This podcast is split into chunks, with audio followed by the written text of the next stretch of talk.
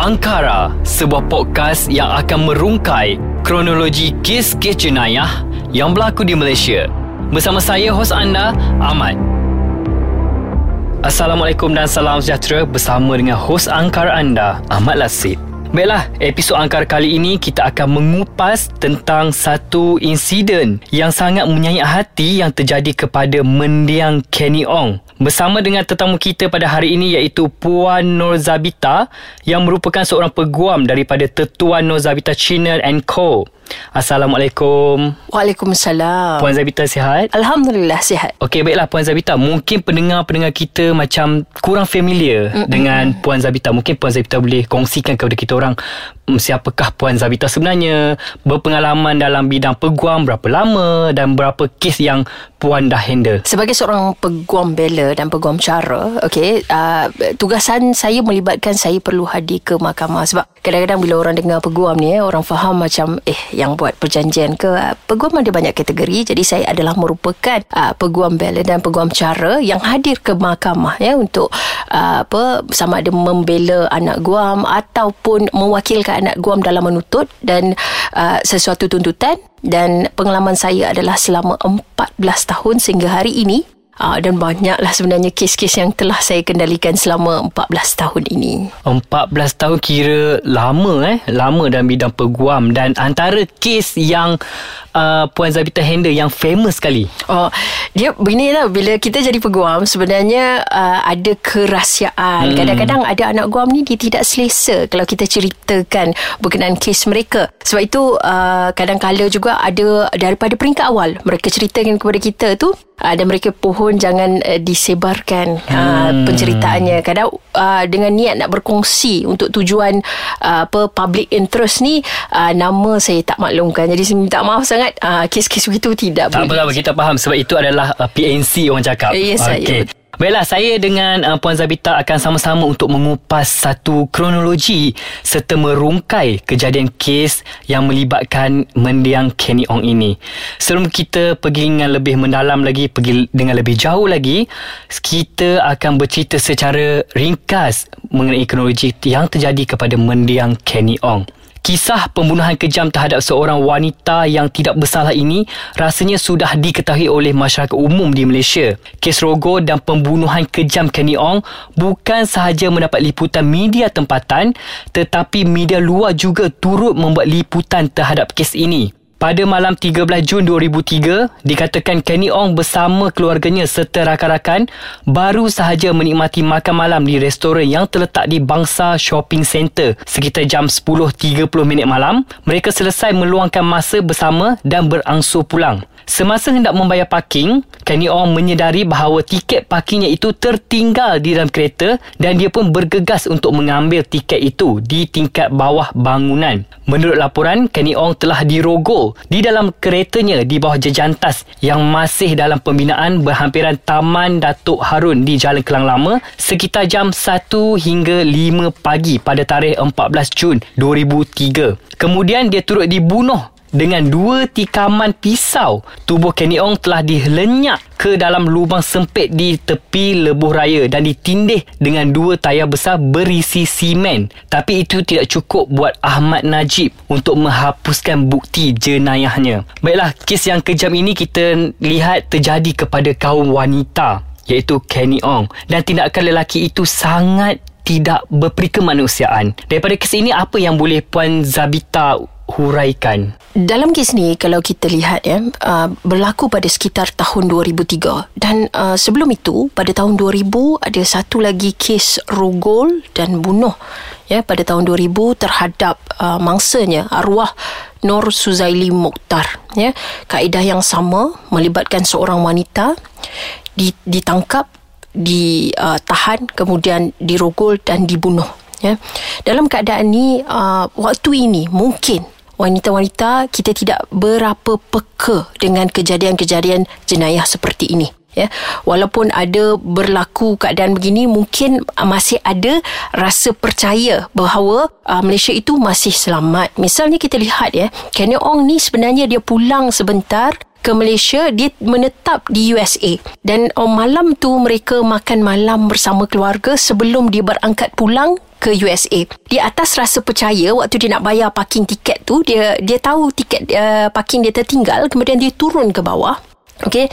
Dan adik dia ada kalau tak silap saya adik dia minta nak teman dia cakap tak apa dia boleh ambil. Kemudian apabila dia turun ke bawah okey kejadian yang tidak diingini ini berlaku. Dan dalam keadaan ni siapa sangka eh uh, yang kita rasakan selamat itu sebenarnya sehingga uh, meninggal dunia eh dan juga dibunuh eh dan dirogol. Dan kalau kita lihat di dalam kes ini bagaimana sepanjang perjalanan itu Kenny Ong dah berjumpa dengan beberapa individu. Contoh eh, dalam fakta kes ni, uh, kereta diberhentikan oleh tertuduh. Ya, dan waktu itu ada seorang polis bertugas dan polis ini telah uh, apa pergi ke kereta tu bertanyakan kepada Najib ni dan juga mangsa. Dan dia minta kad pengenalan diri kedua-dua uh, pihak ya. Dan seterusnya bila dia minta uh, Najib buka pintu uh, kereta terus memecut. Dan terdapat beberapa kali percubaan. Cumanya ya kes-kes ini jarang kita dengar sekarang Contoh eh, jarang kita nak dengar ada kes-kes uh, apa pembunuhan rogol yang berlaku mungkin kerana kepekaan kita zaman sekarang. Kita ada media sosial, kita ada banyak pesanan. Selep- Maknanya kepada wanita-wanita tu bagaimana nak menjaga keselamatan diri, jangan pergi ke seorangan. Dan seterusnya lepas kes Kenny Ong ni kita lihat juga dekat pusat membeli belah ni okey lampu yang dulunya banyak uh, pusat membeli belah di kawasan uh, letak kereta ni lampu kurang. Tapi sekarang ni dia dah jadi apa lampu tu dah uh, perlu cerah hmm, kawasan dah tersebut. Cerah dah banyak kan. Ah dan ada juga kawasan-kawasan yang dia meletakkan tempat kereta parking uh, kereta wanita ni hmm. khas okey supaya kalau mereka balik pukul 10 ke ataupun kawasan tu bersorangan tempat uh, letak kereta wanita ni selalunya paling dekat dengan lift ya ataupun eskalator. Okey dan banyak juga tempat dia dah mempertingkatkan apa tu kawalan anggota keselamatan. Jadi dalam keadaan ni kes-kes begini memang sangat menyayat hati dan kita perlu ambil pengajaran daripada kes-kes begini. Uh, Puan Zabita, kalau Puan Zabita um, boleh berkongsi dengan pendengar kami di Audio Plus uh, Angkara ini mengenai kronologi yang sebenarnya berlaku pada malam kejadian pada 13 Jun 2003 tu. Selepas uh, Kenny Ong ingin mengambil tiket parking di dalam keretanya tiba-tiba saya dipahamkan uh, macam saya baca kronologi sebelum ini dipahamkan ibu dan juga adik dia menunggu di atas. Dan mereka turun ke bawah uh, mereka lihat kereta uh, mangsa dah tiada kat situ. Jadinya lepas pada itu ke mana perginya uh, suspek dan juga mangsa? Mungkin Puan Zipta boleh kongsikan dengan kami. Kita lihat kepada fakta kes ini yang berlaku pada 13 Jun 2003. Dalam sewaktu ini Kenny Ong bersama adik dan juga ibunya mereka telah pergi ke Bangsa Shopping Center ya. Apabila mereka tiba di sana mereka makan malam bersama-sama sebelum Kenny Ong berangkat pulang ke USA ya dan Kenny Ong ni telah berkahwin di USA dan uh, apabila dia sedar waktu mereka hendak bayar tiket parking tu uh, tiket tak ada tertinggal dalam kereta dia turun ke bawah Okay. Uh, dia mengambil masa yang begitu lama. Jadi adik dia cubalah hubungi dia. Kan kenapa tak naik-naik lagi. Bila mereka hubungi dia, tiba-tiba uh, pers- uh, terus masuk dalam voicemail. Ya? Jadi daripada situ, kalau uh, apa tu uh, mereka tidak dapat menghubungi dia, Okay.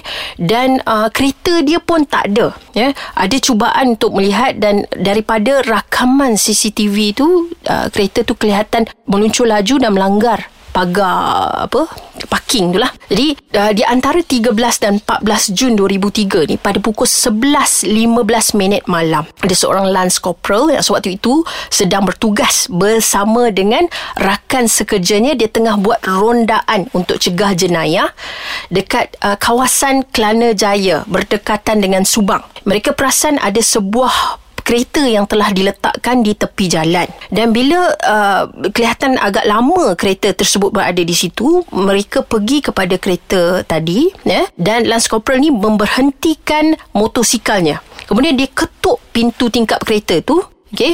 Dan uh, pintu uh, kaca tu uh, apa kaca kereta tu lah. Kaca tikap hmm, tu diturunkan, diturunkan. okey. Dan dia lihat ada seorang lelaki Melayu dan juga seorang wanita Cina berada di dalam kereta tersebut. Kemudian dia ambil lampu suluh dan dia lihat di dalam uh, kereta tu.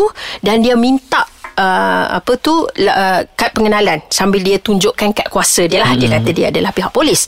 Dan kemudian uh, kedua-duanya menyerahkan kad pengenalan dan sewaktu itu tertuduh sedang pakai topi. Jadi Lance Corporal minta dia buka uh, topi tadi dan dia lihat oh sama wajahnya di antara uh, kad pengenalan dan juga uh, apa tu uh, wajah si apa Najib ni tadi ya tertuduh. Jadi uh, sewaktu itu sewaktu Najib sedang ber berbual dengan pihak polis Kenny Ong sedang cuba membuat uh, apa tu isyarat untuk meminta tolong. Dia hmm. buat isyarat tangan. Dan apabila Najib pusing dan tengok dia semula dia berhenti isyarat tangan. Di sewaktu ini pihak polis minta dia uh, apa tu buka pintu kereta dan kemudian bila dia uh, enggan buka pintu kereta keretanya terus meluncur laju dan waktu ini pihak polis telah menembak dua kali das tendak, uh, tembakan kepada tayar kereta tadi tu hmm. ya dan uh, pada masa yang sama okey ada seorang lagi saksi yang sama melihat kereta ini okey iaitu uh, Aminah lah nama puan Aminah ni pada pukul 12.30 malam dia uh, berada apa dia membentikan kereta dia dekat bangunan Bali di jalan Sungai Way Ya. Jadi uh, tiba-tiba suspek dalam kes ni tertuduh dalam kes ni datang untuk minta pinjam picu kereta. Mungkin dia nak tukar tayar nak tukar tayar yang, yang ditembak tadi tu. Yang telah ditembak lah. Dan dia lihat memang ini adalah wajah tertuduh yang mana saksi ini kemudiannya telah memberikan apa keterangan eh. Dan sewaktu itu perkara yang sama dia lihat juga ada Kenny Ong dan Kenny Ong sekali lagi cuba untuk minta pertolongan okey tetapi uh, uh, selepas itu dia buat laporan uh, polis lah eh pada waktu itu. Mungkin dia pun tak berani nak tolong kita pun tak tahu kan hmm.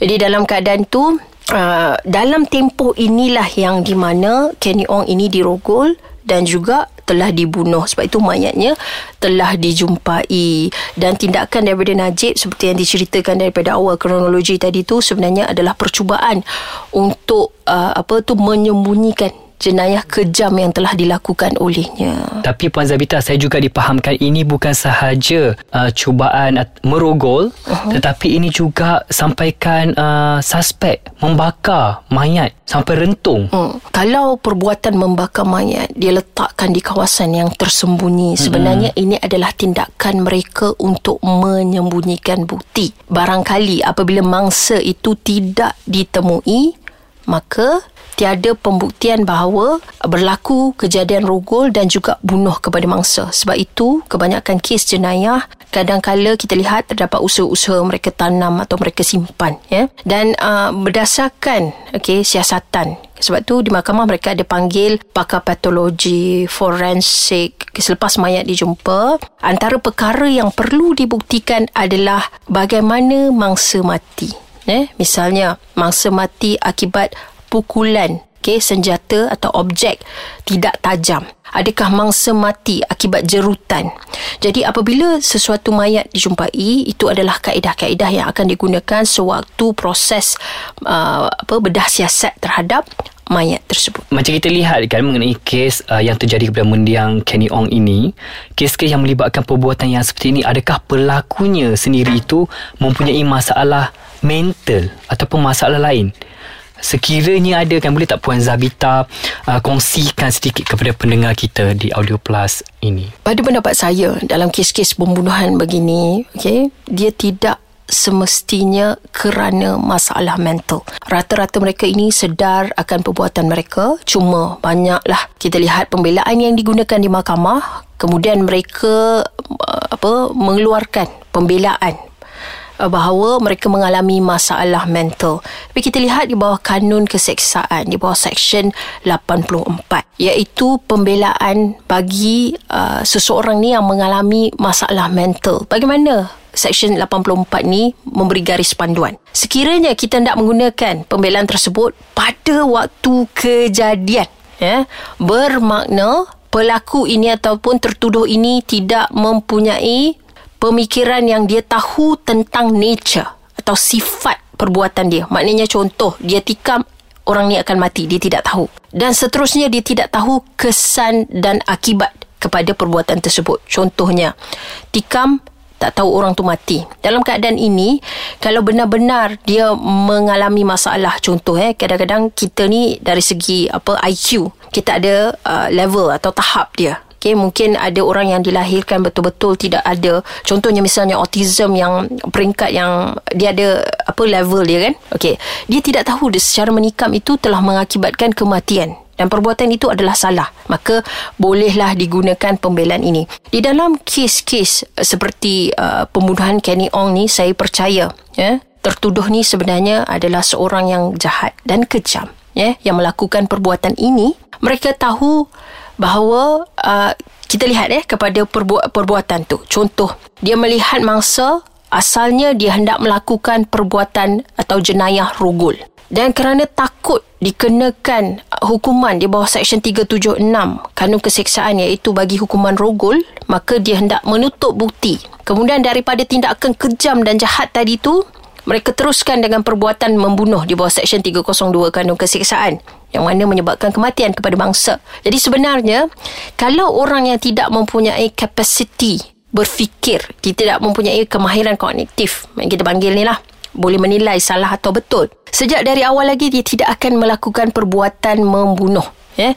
Perbuatan membunuh dalam kes-kes rogol ni berpunca kerana mereka hendak lenyapkan bukti. Dan di mahkamah saya nak ingatkan, ya, bukan semudah itu kita hendak menggunakan pembelaan uh, apa untuk masalah mental ni. Kita lihat di dalam kes yang telah diputuskan di mahkamah ya, dia kes dia adalah pendakwa raya lawan Tiong In Sun ya. Dalam kes ni uh, apa tu uh, apa yang berlaku tertuduh ni dia telah menikam mati seseorang yang tidak dikenali. Mangsa ni dia berhentikan motor, dekat rim motor dia ada plastik. Jadi dia berhentikan motor, dia tarik uh, plastik tersebut tertuduh datang dari uh, ta, uh, arah yang lain terus menikam dan menikam mangsa. Jadi tertuduh dalam kes ini didakwa di bawah seksyen 302 kanun keseksaan dan uh, di mahkamah tertuduh membela diri dia kata dia tidak tahu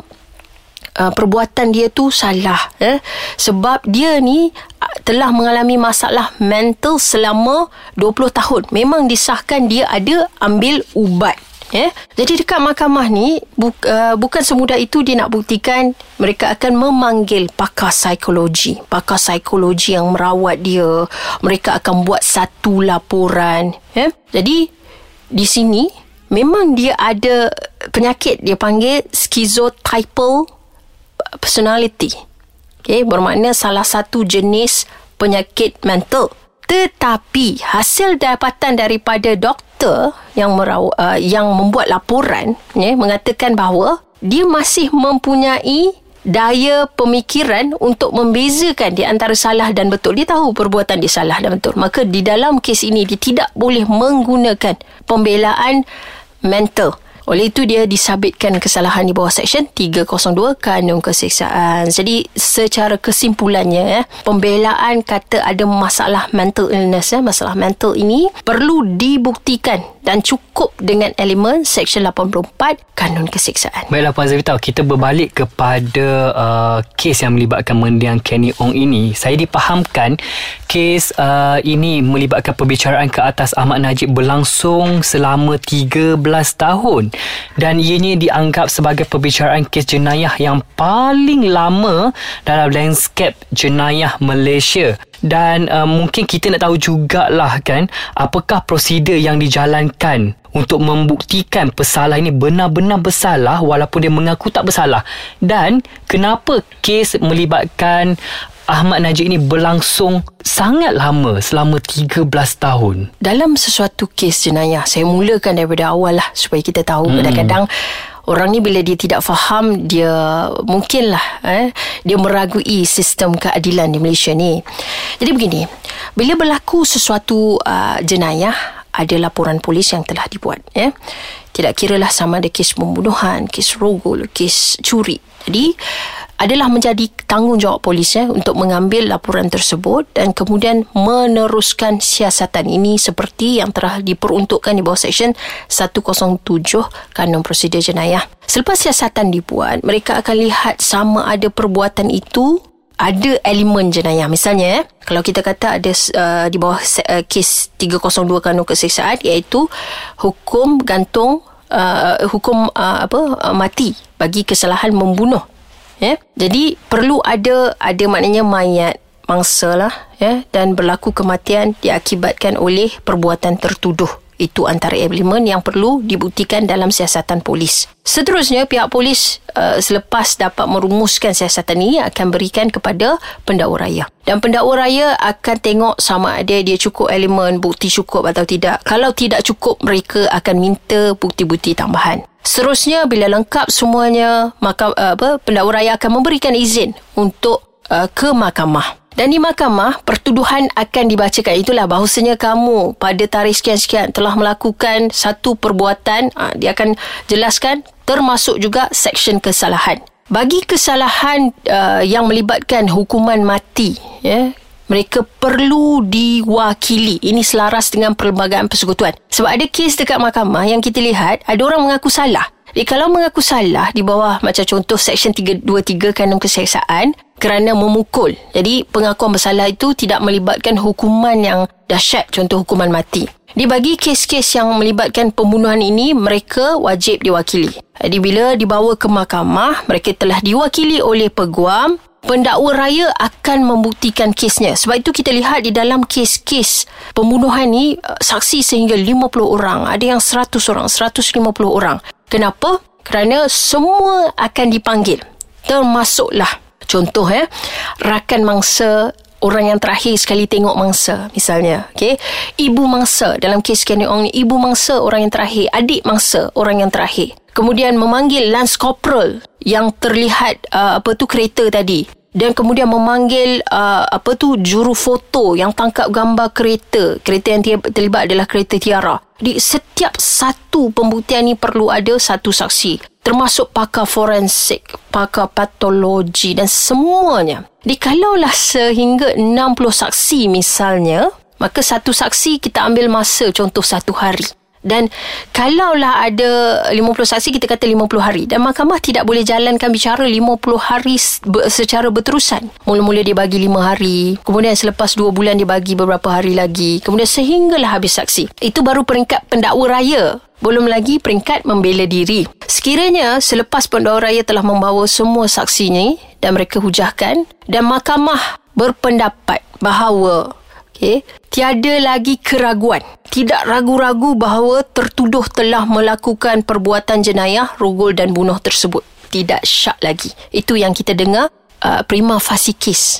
Melangkaui keraguan munasabah. Nampak tak berapa lama dah di situ. Kemudian Tiba-tiba pihak uh, tertuduh ni dia hendak membela diri. Jadi dia pula nak bagi keterangan dia. Mungkin dia juga nak panggil saksi-saksi dia. Tambah lagi hari. Kemudian akhirnya mahkamah akan membuat satu keputusan. Dan seterusnya, kalaulah mahkamah memutuskan bahawa tertuduh disabitkan kesalahan dan dihukum di bawah Seksyen 302 Kanun Keseksaan iaitu hukuman mati, maka dia berhak untuk merayu. Dan rayuan ini akan dibawa ke mahkamah rayuan. Dan di sana akan ada satu lagi proses. Dan kalau keputusannya masih tidak berpuas hati ya sebab uh, ada kes-kes yang mana pendakwa raya sendiri pun merayu sebab dia rasakan hukuman ini bukan kes bunuh eh hukuman yang uh, apa pemenjaraan dia rasakan rendah boleh merayu. Jadi dalam kes Kenny Ong ni dan kemudian terusnya membawa ke mahkamah persekutuan ya. Maknanya another ada peringkat lagi. Jadi dalam keadaan itu sebab itulah masa diambil bertahun-tahun lamanya kerana hukumannya adalah hukuman mati dan demi memastikan bahawa sistem keadilan adalah tepat dan betul. Kita uh, ada prinsip yang dia kata jangan uh, salah hukum Ha, sebab itu proses dia sangat panjang. Macam Puan Zabita cakap tadi mengenai uh, suspek dijatuhkan hukuman mati, betul? Uh-huh. Jadinya apakah yang menyebabkan suspek dijatuhkan hukuman mati? Mungkin ada uh, beberapa orang cakap apa uh, bukti-bukti yang ditemui oleh pihak berkuasa. Ah, baik. Uh, dalam uh, kes bunuh ni eh, uh, kes bunuh antara kes-kes yang sangat-sangat uh, perlu butiran terperinci bagi membuktikan sesuatu kes. Misalnya, uh, kita lihat kepada elemen Seksyen 300 Kanun Kesiksaan iaitu perbuatan bunuh. Apakah perkara yang pendakwa raya perlu buktikan di mahkamah? Pertama, berlaku kematian iaitu mangsa. Dan seterusnya adalah mangsa mati diakibatkan oleh perbuatan tertuduh. Dan tertuduh ni suspek ni lah eh. Dia kalau sebelum bawa ke mahkamah, kita panggil suspek. Kalau telah dituduh di mahkamah, kita panggil tertuduh. Jadi dalam keadaan ni, uh, perbuatan tertuduh itu adalah dengan sengaja mendatangkan kematian. Yang berbeza contoh, kalau kita bawa kenderaan, kita tidak ada niat untuk membunuh siapa-siapa. Di pagi hari kita nak pergi kerja, jalan gelap, tiba-tiba ada orang naik basikal. Dan um, entah macam mana sewaktu kita nak betulkan side mirror kita, tiba-tiba dia melintas jalan gelap. Okay? Kita terlanggar. Jadi adakah dikatakan mempunyai niat membunuh orang tadi? Ianya tidak disengajakan. Okay?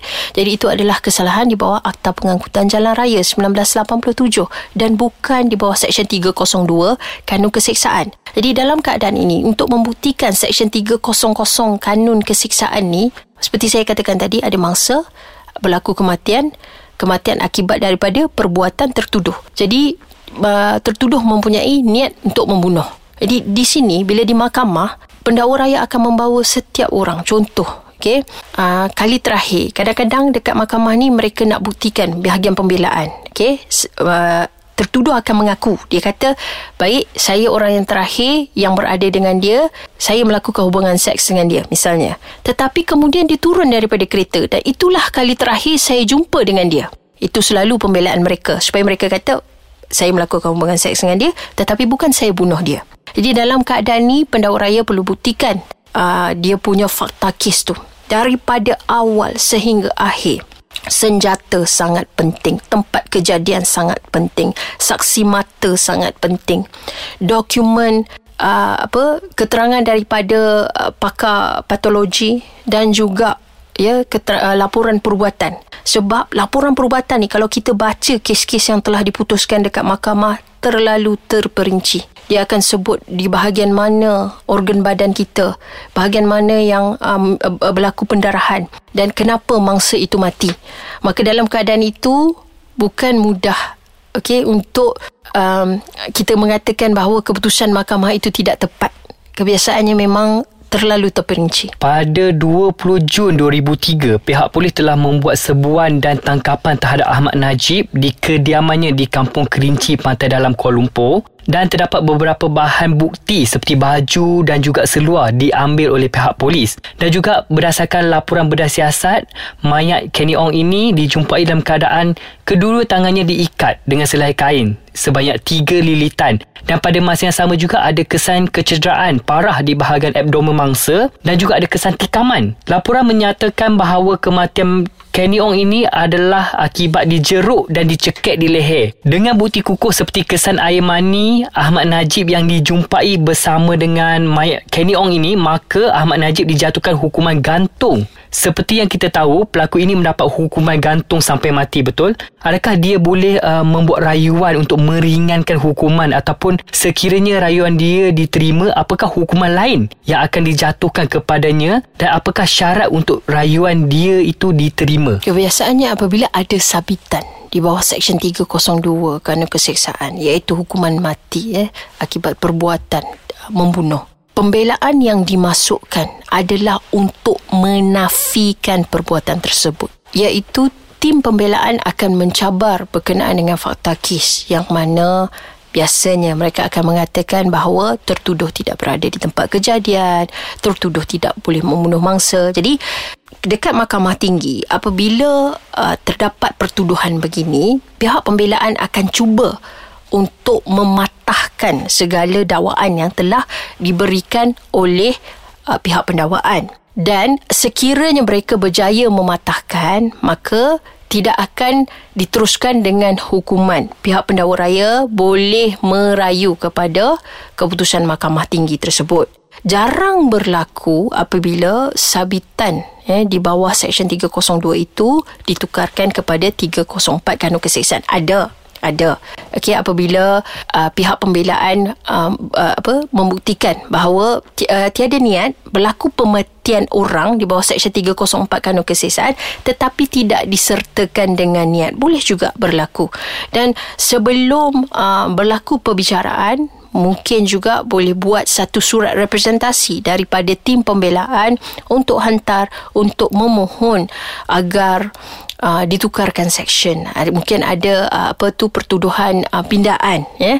Jadi tertakluk juga kepada fakta kes. Uh, bukan semua kes sama mungkin ada. Tetapi kebiasaannya di bawah Seksyen 302 ini mereka akan cabar terus supaya tidak ada sabitan langsung sama ada di bawah Seksyen 302 ke atau 304 kanun kesiksaan. Baiklah Puan Zepita, sebelum kita nak ke uh, closing atau persoalan terakhir pada saya, apa pesanan yang mungkin Puan boleh sampaikan kepada pendengar kami supaya mereka boleh mengelakkan diri daripada berada dalam situasi yang sangat ngeri ini khususnya buat kaum wanita diakibatkan oleh teknologi yang semakin lama semakin canggih ya. Dalam keadaan uh, kita apa orang awam boleh akses pelbagai perkara daripada internet termasuklah cerita-cerita berbentuk lucah pornografi sehingga menyebabkan uh, adanya golongan pemangsa seperti pedofilia ya dan juga penjenayah seksual yang kita tak dapat kesan daripada apa contoh. Kadang-kadang menghubungi secara in, uh, melalui internet. Kalau dulu mereka lakukan secara fizikal. Jadi pesanan saya kepada individu ibu bapa tolong berhati-hati. Banyak kes yang berlaku kerana kita tidak peka dengan isu semasa. Kawal pergerakan anak-anak kita terutamanya ya. Dan seterusnya kita sendiri pun dah dengan keadaan seperti saya katakan uh, bila banyak sangat influence ya pengaruh ni sehingga menyebabkan orang-orang ada masalah sex addiction ketagihan seks. Dan mereka lihat mangsa-mangsa ni mereka tidak ada simpati dan empati okey? Sehingga kan bila mereka hendak lakukan jenayah pada waktu yang kita tak jangkakan akan berlaku jenayah yang kita tak ingini. Tolong ya. Berhati-hati jangan keluar bersendirian ya. Kenal orang pun jangan mudah percaya. Ya, dalam keadaan yang tempat-tempat gelap kalau balik kerja ke contoh elakkan sangat-sangat kalau boleh Uh, letak kereta kalau adalah kedai-kedai yang 24 jam contoh ada lampu ada cahaya dalam beg tangan ni ada pepper spray ke letak dan kita cuba elakkan yang pertama adalah mencegah mencegah itu lebih baik sebab walaupun kita ada sistem undang-undang untuk menghukum uh, tertuduh dalam kes ni sebab ada kes-kes yang mana tertuduh tidak ditangkap sehingga akhirnya tak jumpa siapa penjenayahnya. Jadi kalaupun dalam kes yang tertuduh telah ditangkap telah dihukum di bawah Seksyen 302 Kanun Kesiksaan tetapi dia tidak boleh mengembalikan nyawa mangsa tadi. Saya ingatkan sangat-sangat tolong jaga diri elok-elok dan sentiasa berhati-hati. Betul tu. Terima kasih uh, kepada Puan Zabita atas perkongsian berkaitan dengan kes yang melibatkan mendiang Kenny Ong ini. Semoga sebersedikit perkongsian pada hari ini dapat memberikan kita pengajaran kepada pendengar-pendengar kami di Angkara semua. Jumpa lagi di episod Angkara yang seterusnya. Dengarkan podcast Angkara di aplikasi Audio Plus atau di di laman web www.audioplus.audio. Hos angkara anda, Ahmad Lasif.